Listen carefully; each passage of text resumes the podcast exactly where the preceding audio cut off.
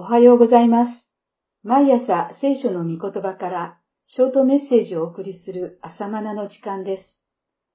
今日の御言葉は、イザヤ書52章12節の御言葉です。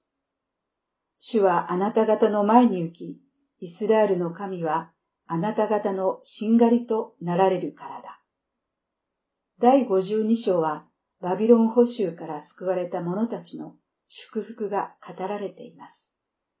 それはイエスを信じて罪の奴隷から解放された者たちへの祝福の言葉としても読むことができます。シオンよ、サメよ、サメよ、力を着よ。聖なる都、エルサレムよ、美しい衣を着よ。と語られているように、バビロンから戻ってきた者たちは、力を着て、美しい衣を着るのだと予言されています。注釈です。エルサレムとかシオンは町そのものでなく、そこに住む人々のこと。以上です。イエスを信じて神のもとに戻ってきた者も同じです。私たちは力を着るようになります。それは精霊の力を意味します。そして精霊の助けを得て美しい衣を着るようになります。その衣とは汚れのない清い生き方のことです。目視録ではこのように予言されています。子羊の婚宴の時が来て、花嫁はその用意をしたからである。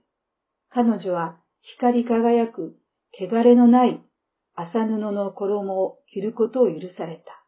その麻布の衣は生徒たちの正しい行いである。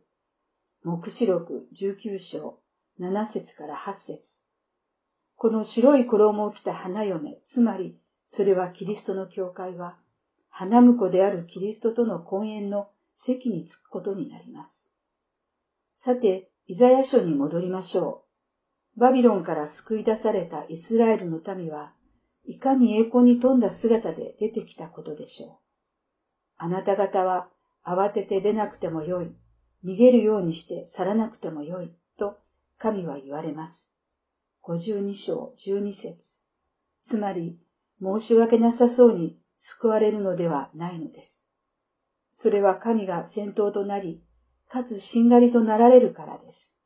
52章12節神は私たちを救うにあたって、大々しく先頭に立たれるだけでなく、落語者が出ないようにしんがりにもなってくださいます。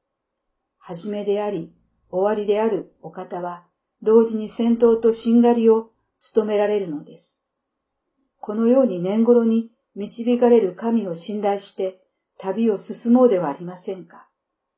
罪の世界から救い出され、天の御国に至るまでの道のりは険しく苦労がありますが、神が先立ちかつしんがりとなって共に歩んでくださるのですから、心強いではありませんか。